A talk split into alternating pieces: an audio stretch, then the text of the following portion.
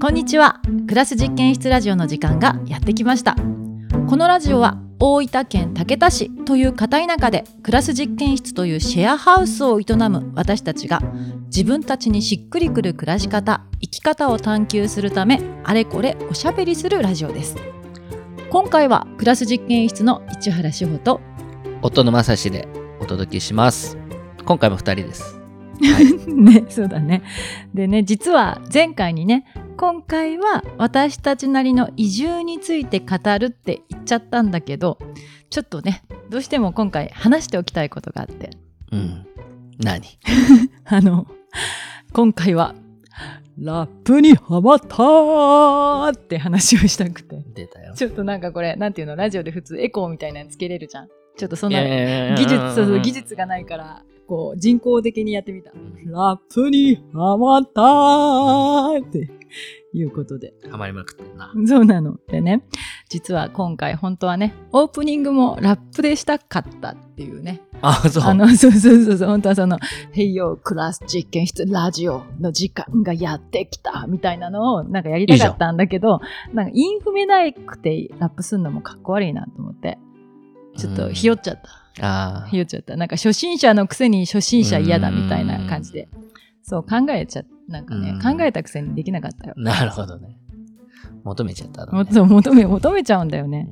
でまあねこれなんかいきなりなんでラップかっていうとそもそもあのラップとか私全然好きじゃなくてで特になんか日本語ラップって面白いけどちょっとなんかちょっとどちらかというとダサいんじゃないかと思っていたうとんでもね先週の木曜日金曜日の夜かな。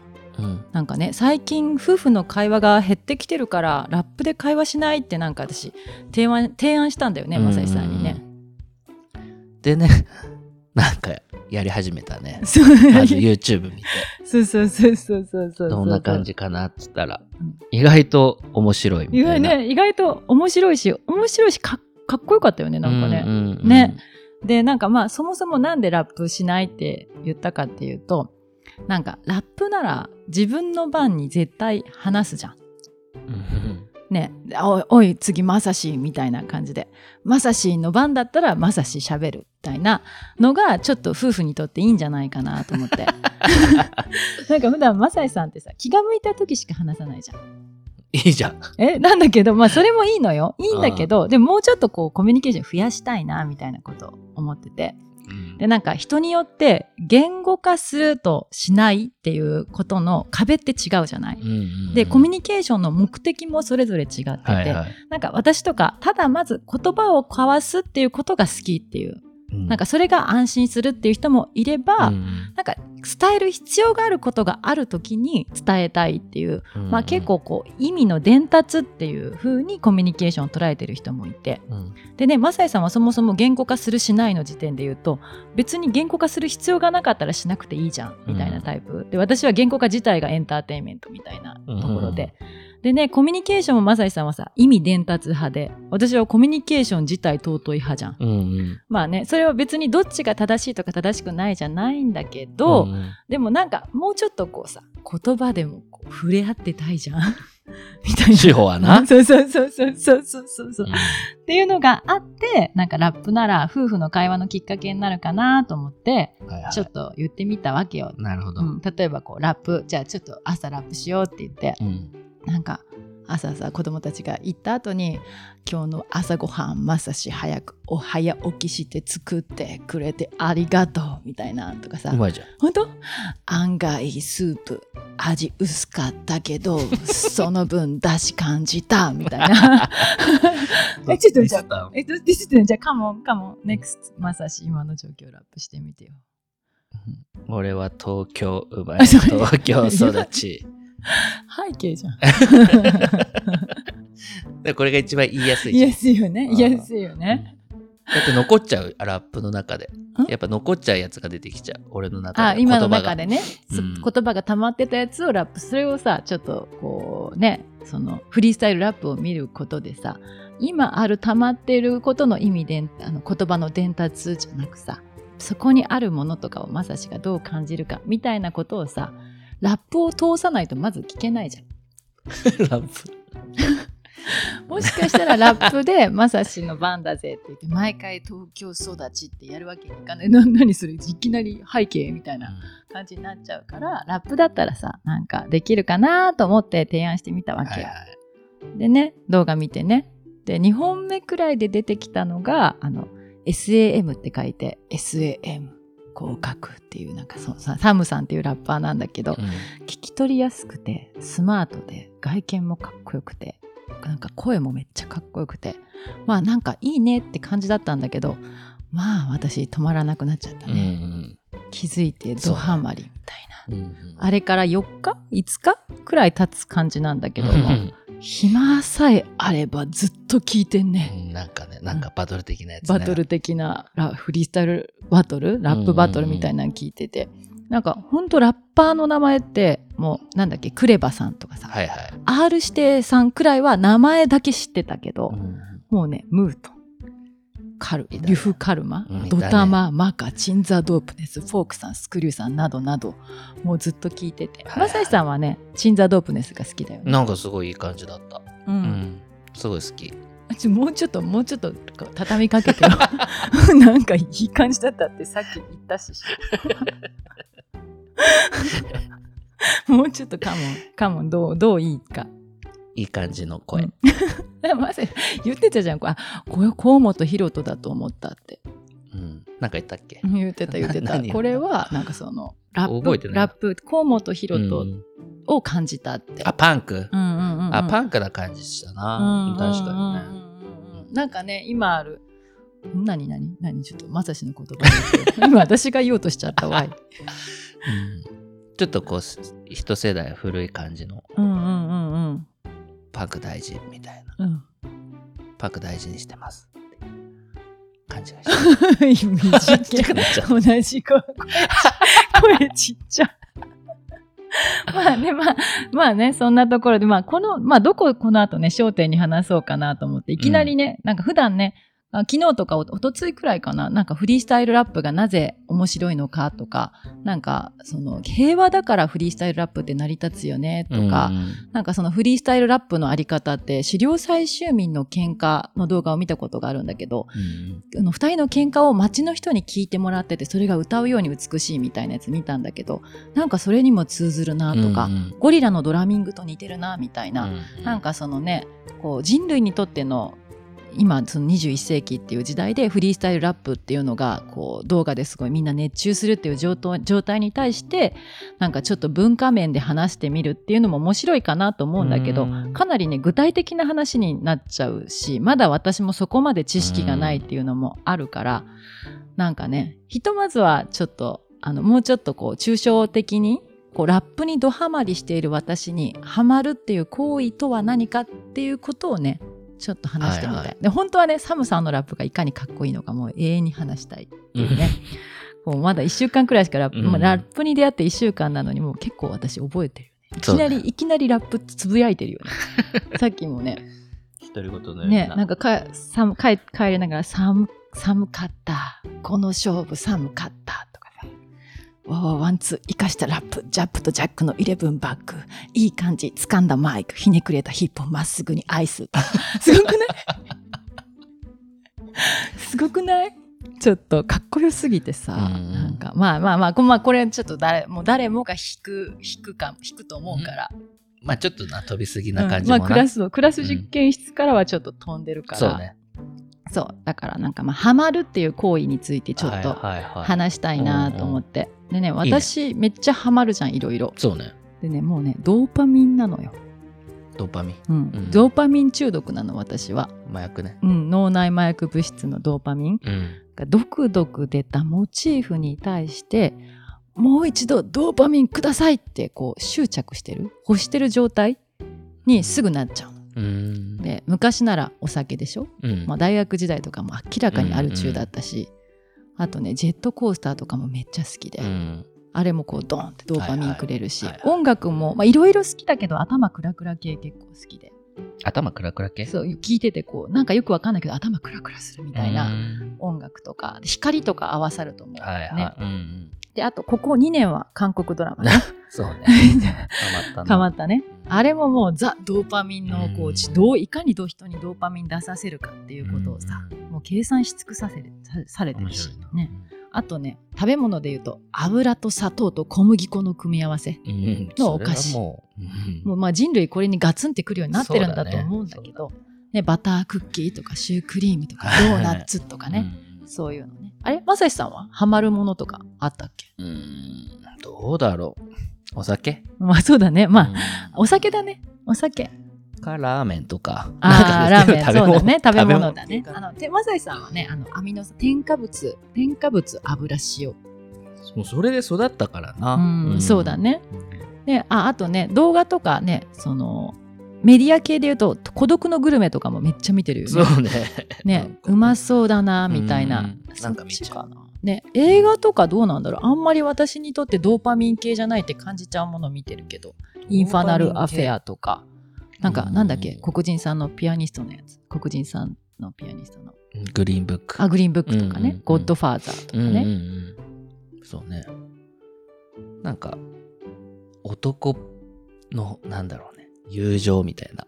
あまあ、そんなのになんかちょっと惹かれるのかもしれない。ねうんそれもまたまさしのドーパミンの対象なのかもしれないね。うん確かに。ね、うんまあそう人間だもんね。まあ、そのまあこれ話しててドーパミン中毒なんだよねって言ってるけど、まあ、ドーパミン自体がいい悪いっていうんじゃなくなんか中毒になってこうちょっと自分を失っていってしまったりコントロールができなくなってしまうとやばいっていう話ででねこの間私ドーパミン中毒っていう本をさうん。読んでたじゃない？はいはい。でその後もずっとドーパミン中毒の話をドーパミン中毒で、それに対するドーパミン中毒であるかのように話してたんだけど、そうだね。ドーパミン中毒って本の、ドーパミン中毒だね間違いないね。でなんかアンナ・レンブケさんっていうアメリカのあの臨床心理学なのかな？病院の現場で働いていて、患者さんと向き合い続けてきている女性が書いた本で、去年くらいに販売された比較的新しい本うん。で世界的に大ヒットしてて、でねもうタイトルがなんだっけ「快感に殺される」っていうタイトルタイトルなんだけど、うん。まあそうだなって思って。もうそのタイそれにさサブタイトルにピンときて買っちゃったんだけど、はいはいうん。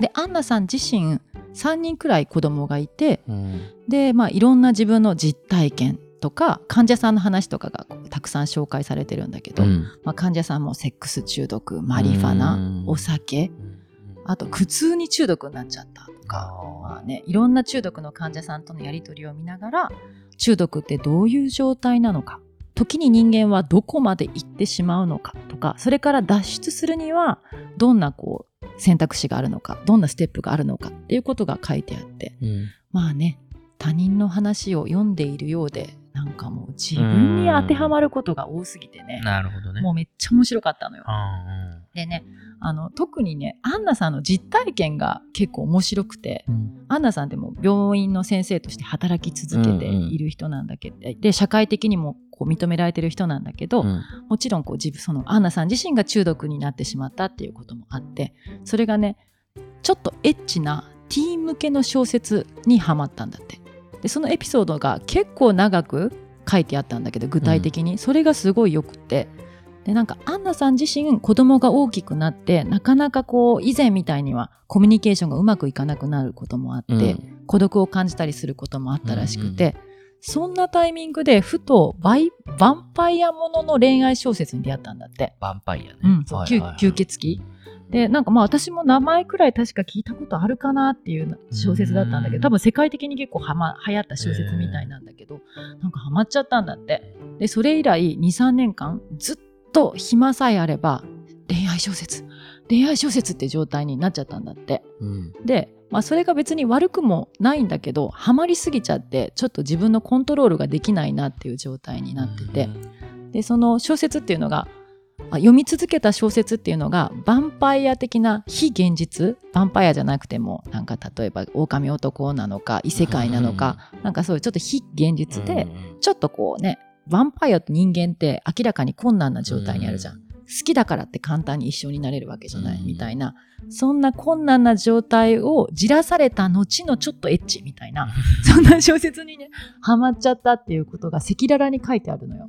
で暇さえそうだね。そう暇さえあれば読んじゃってなんかこう診察の合間5分休憩とかいう時にもう Kindle で読んじゃってたみたいなうんね、そんなこうさ普通に考えたらさ批判されてもおかしくない？自分の権威を失いか失いかねないような情報とかも赤裸々に書いていて、うんうんなんかそこがすごいその本の魅力だったなって思うんだけうんど、うん。でねなんか書いてて面白かった読んでて面白かったのが同じ小説も3回読んだら同じ興奮を味わえなくなるっていう。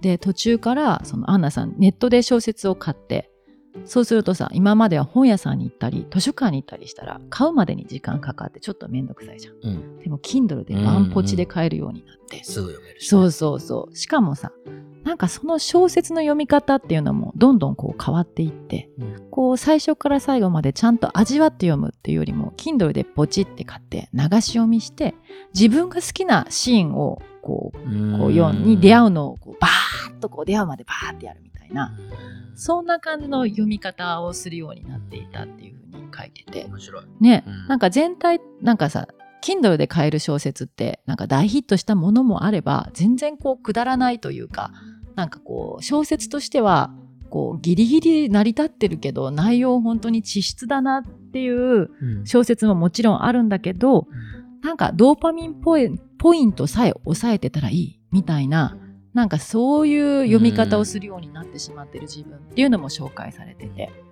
なんかねもう超わかるって思ったの私。うん。なんかすごい韓国ドラマにハマった私に似てるなと思っててでね私も暇さえあればさ韓国ドラマ見てたよね。うん。でさしかもさ最初は「愛の不時着」とかさはいはい「太陽の松山」これ知らないと思うけど、うん。あとイテウォンクラスとか、はいはい。もう誰もが認める、ちゃんとこれぜ見たら感動するからおすすめできるいい作品があったんだけど、だんだんさなんかもうた愛の不時着も2回3回見たらだんだんこうドーパミン出なくなっちゃうからさ、3回もね まあ、早途中早送りしながらね、みんなこうさだんだんこうそんなにこうヒットしない作品しか選択肢がなくなってくるわけ。よ、はいはそれでもまあ韓国ドラマの型があってこう一応私に後半はドーパミンを与えてくる流れが待ち構えているの大体はね、まあ、それもないのもあるんだけど、うん。なんかこう全体の流れぐちゃぐちゃだけどなんかドーパミンポイントだけはあるみたいな。うん。そんな作品のでもさなんかドーパミン求めてなんか見ちゃうんだよね。うんでもまあこれ2年間くらいハマってたって言ったんだけど最近最近じゃないかなんか数ヶ月前に卒業してマジでね見るもんなくなっちゃった見尽くしちゃったのね見尽くしちゃった。なんかもうね、マジで、あの、ドーパミンポイントが来てもドーパミン出なくなっちゃって、なんかもうやっと見れ見るものがなくなって卒業したんだけどさ。突破しちゃったね突破しちゃったのよ。なんかね。うんハマるからな司法はねそうなの。ハマっちゃうんだよね。うんで、なんかね、その本に、その、アンナさん？アンナさんだよね。アンナさんの本にも書いてたんだけどさ、なんか受け入れたくない現実があったり、うつとかパニック障害とか精神疾患がある人の方がハマりやすいって書いてへてードーパミン中毒になりやすい。でね私たち私なんかもともとさ空想とか妄想とか好きっていうそのはハマりやすいパーソナリティがある上にうん。私ねお母さん13歳くらいで病気になってこうずっといつ死ぬかどうかみたいなことで3年間くらい過ごした後に、うん。ね、死んだ後もお父さんがさ15歳くらいでいなくなってうん。すんごい家族で平和に暮らしてたのにその同じ家に一人で住むみたいな状態になって、うん。まあ楽しかったけど辛くもあってう、んね、なんか普通にこう現実過ごすよりもはなハマって何かに熱中することでなんか現実に色をつけていくみたいなことが戦場生存戦略でもあったのかなとはちょっと思ってて。なるほどね。ね、ドーパミンでこうね、うん。その、救ってもらう、救ってもらうというか、うん。なんか中毒であった方が、なんか楽だったみたいな。うん簡単なんだろうな。そうそうそうドーパミそうン出しちゃったそうそう方がなそうそうそうそう。うん。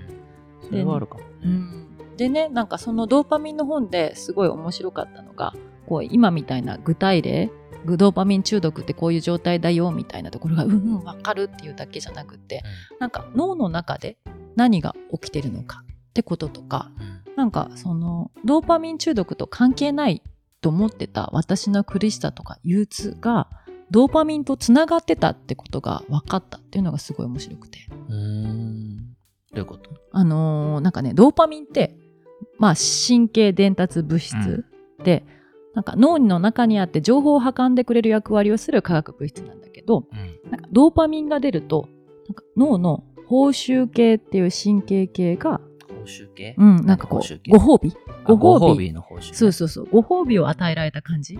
で気分が良くなるっていう。ドーパミン出るとなんかこうあご褒美与えられてるっていう風に脳が感じるんだって。ええ。で気分が良くなって、はいはい。こうやる気が出たり楽しくなったりみたいな。こうまあ簡単に言ったらああいい感じってなるっていうね、ね。でもなんか私が全然知らなかったことがこの後のことでなんか脳の脳がねの中で気持ちいいって感じる部分と苦しいとか辛いって感じる部分って同じところにあるんだって。だから報酬系はなんか報酬も感じるし嫌だなも感じるんだってだからなんかあのドーパミンがドバって出てうん。気持ちいいってなったとするじゃん、うん。すると脳はあ気持ちいいに傾いてるなーって思ってうん。その後下に戻そうってなるんだって。下に？下に。こう気持ちよく気持ちいいをもう高まりすぎたのを逆に下げようってするんだって。元に戻そうと戻う。そうってするの。でうん。なんかホメオスタシスって聞いたことある？ない。あそう。あの、ホメオパシーとか、なんかまあそれ何かっていうとうん。平準化、平準化？うん。なんか脳って気持ちいいがあったら元に戻そうとか。まあ辛いがあっても元に戻そうみたいな感じで、なんかその著しい状態っていうのは、まあ、人間の体にとっては負荷がかかるし、まあ、きっとねうん。人動物にとってそんなにこうこうある程度安定してた方が生存戦略として生き残りやすかったのかな。まあよく、まあそこのところはよくは普通の方はなんかわかる。けどね。うん。和らげようとするっていうのはなんか感じるけど。ね苦痛もそうだし、快感もこう元に戻そうっていう作用がうん。もうなんか体のこあう。基本らしくて、まあ、それがホメオスタシスっていうらしいんだけど。すごいね。ね、もうん、あすごい、うん。イエイ。ヘイイエイ。ヘイホメオスタシスみたいな。まあ何の意も何の何もつながらなかったけど でね。なんかそれをねシーソーっていう例えで出してて。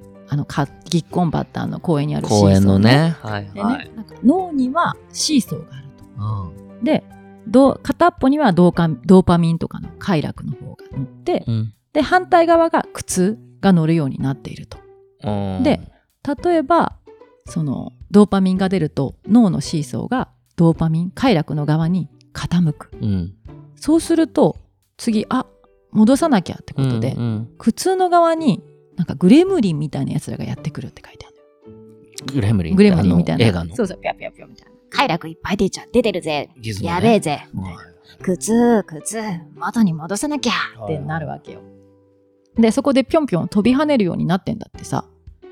でそのそれがあの元に戻せばいいんだけど元にただ快楽に傾いたのがヒューって元に戻るわけじゃなく元に戻さなきゃって飛び跳ねてるから次ね快楽に傾いたのと同じくらいで必ず苦痛の側に傾くようになってんだって。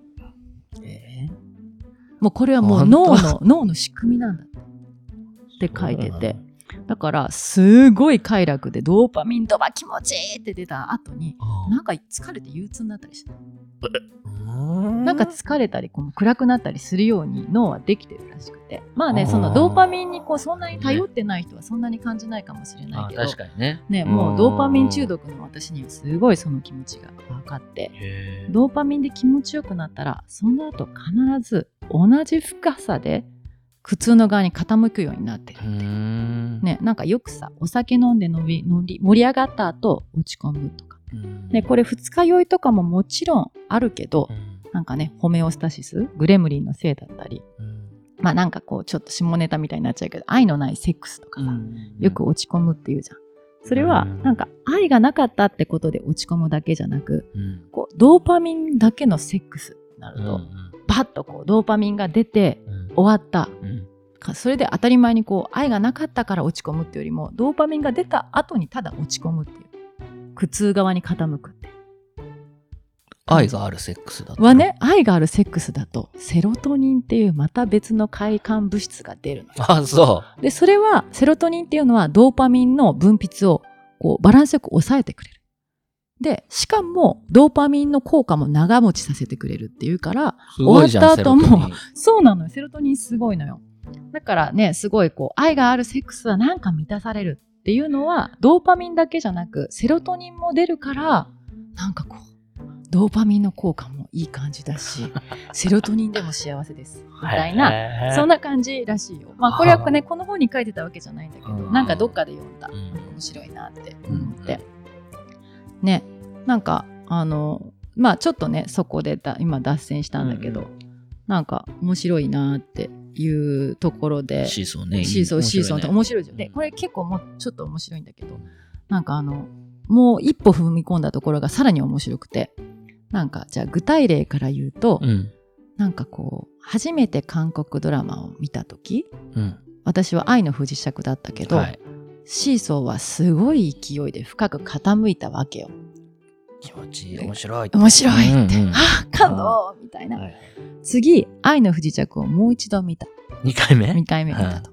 次もまた一応ドーパミンは出るけど、うん勢いも落ちるし、そんなに深く傾かなくなる。うん。だから、見足りなくて、もっと長時間見たくなったり、名場面集とか、いいシーンだけを集めたものとかを見たくなって、なんかもっともっとってななるほど。で、なんかまあこれお酒もそうだし、まあハマる人だったらさ、なんだっけ、こうタイマーとかさ、うん、麻薬とかさ、うんうん。なんかあと、精神病の人うん。が精神を高める薬とかもそうで、うん。同じ量じゃ物足りなくなって、、もっともっとってなるのよ。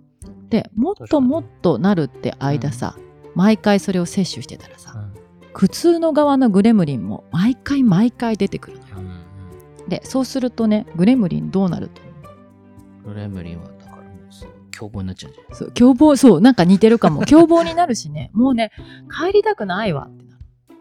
シーソーから。シーソーから。どうせ毎回呼び出されるんなら、帰る必要ないじゃんってなるんだって。ではす、ごいね。本ではね、書いてたのが、グレムリンが居座って、バーベキューを始めてしまうっていう、書いてたんだけど、なんかね、常に苦痛の側に脳のシーソーが傾くようになってしまうんだって。だってどうせドーパミンで上げに来るんだから、もうここにいた方がいいじゃんってなっちゃうんだって。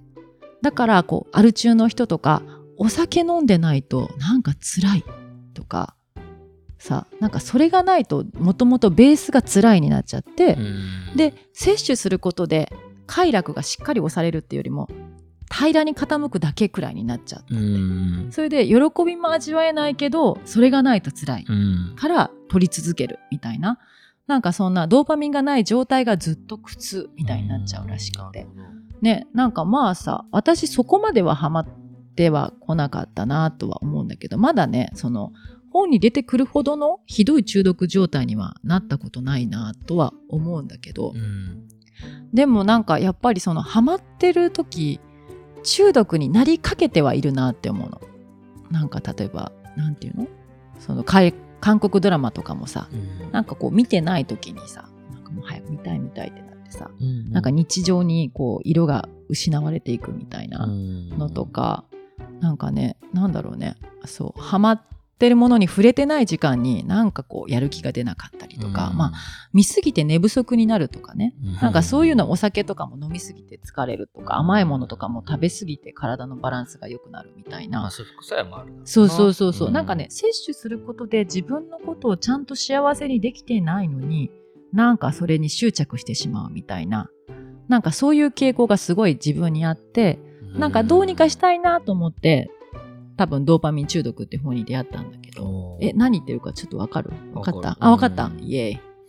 でねそれでなんかやっとさちょっと落ち着いて韓国ドラマが終わって 次ね「スラムダンクにハマったんだよね私ね。最近ね。そうそう。でも、そう映画見て2回見に行ってね、その後もスラムダンク系の動画ずっと見てさ。はいはでもね、もうあんな風にハマるのが怖くてさ。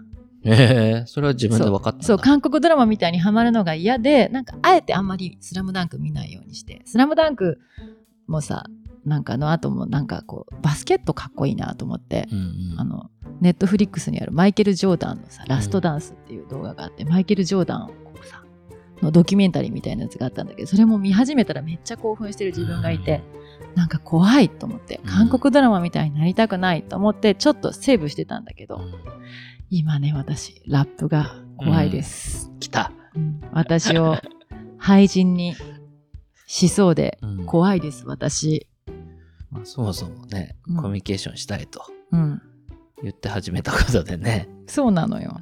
そうなの。えだからねまあね思ったの。だからラップをにハマるんだったら聞くだけじゃなくてラップしようと思って、うんうんうん。そう。聞いてるだけだと楽じゃんそうね。うん楽しだし。う受けだからね。そう受けだから。ちょっとね。うん。でも自分でもするってなるとなんかいろんなこうさ作用がありそうじゃん。うんまあ作ったりね、うんうんうん。考えたりっていう、ちょっとこう、外れるかもしれないうんうんね。うんうん確かに。そうそう。だからまあねドーパミンだけじゃないいろんな作用がありそう、うんうんね、そもそも夫婦のコミュニケーションのためにさラップとか言い始めたのにさ、うん。全然夫婦の話せずさ私サムさんかっこいいとかばっかり言ってっからね。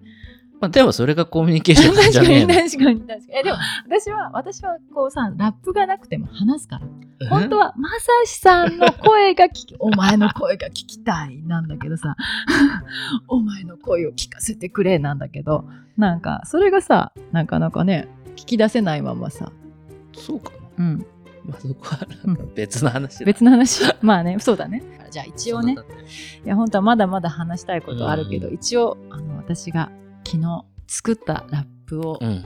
あお披露目。お。披露目して あの指名させていただきます。いやいや。何そそんな始め、ラップ始め方ある？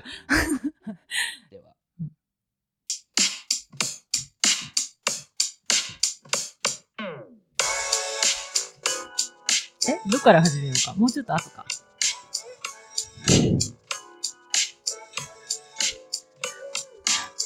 あ始めようと思ったのに入れなかった。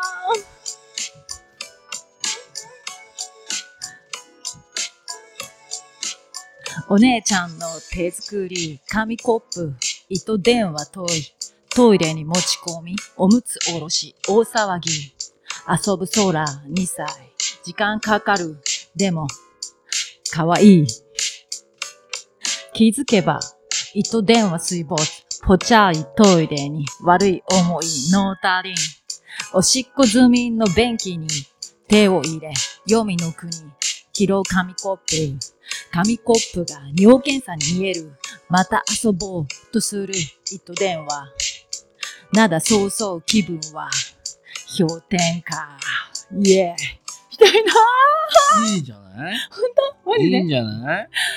あー緊張した。いやいいんじゃない？本当？え、本当、うんえ、わかった？みんなわかったかな？聞いてくれてる人わかりましたでしょうか？あの、うちの空、2歳の空がトイレに行くって言った時になぜかだユッキーが、長女のユキが作った大事な糸電話を持ってはいはい。トイレに行って、うん。で、こう、おしっこするって言ってたら、うん。なんか遊んで、そのトイレに紙コップ落としちゃうんだよね。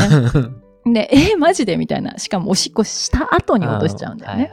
え、マジで？ってなって、それを私が拾った時に、あ、さっきまであんなに可愛い紙、あの、紙コップの糸電話、おもちゃだと認識してたものが、え、マジ尿検査みてえじゃんって思ったっていうのを、ちょっとラップにしてみたっていう。ねで、こうね、とてもいいヒント？え、でね、ちょっと調べながらこれやったんだけど、うん。あの、なんだっけ、トイレにっていうのと、ノータリンとかが韻踏んでて、おしっこ済みと、黄泉の国とかが韻踏んでてう、ん。あと、また遊ぼうと、なだ、そうそうとか、うん。糸電話と氷点下とかが韻踏んで、なかなかさ、こうさ、あの、おしっこ済みと黄泉の国がさ、ラップに入るってなくない？きっと。おしっこ済みがあんま出てこない。そうだよね。おしっこ済みってね、ラップバトルで使ってほしい。おしっこ済みと読みの国。キラーワード。キラーワードだね。もう誰にも刺さんないけどね。っていうところで、あの、はなんやねんって感じだけど、一応、あの、毎週月曜日に更新の予定でございます。はお楽しみに。で、ご意見ご感想はインスタ、クラス実験室で DM くださいませ。あの、ね、次はゲスト会の予定です。誰かね、この人ゲストに出てほしいとかも大歓迎です。はい。では、なら。ラップ、ラップで言いたかったけど、バイなら。はい。さよなら。さよなら、さよなら、さよなら。